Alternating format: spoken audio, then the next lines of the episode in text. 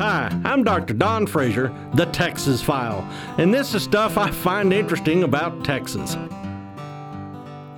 In 1835, with rebellion against Mexico flaring in Texas, sympathetic Americans in Cincinnati, Ohio, responded by shipping two six pounder cannon to Galveston. The weapons reached Sam Houston's army in time to win the decisive Battle of San Jacinto. The Texians lovingly named them the Twin Sisters. But then what happened? Turns out the Republic of Texas turned over all of its weapons, including the Twin Sisters, to the U.S. when it annexed the nation in 1846. The cannon, in poor condition, went to the federal arsenal in Baton Rouge, Louisiana, where officials sold the scruffy cannon as scrap.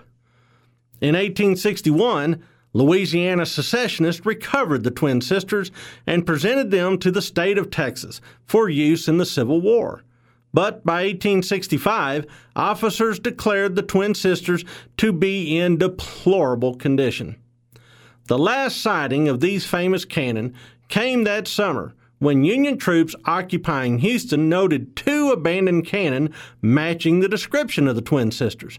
From there, the fate of these famous weapons remains a mystery. Want more Texas history? Visit go2history.com. That's go, numeral 2, history.com.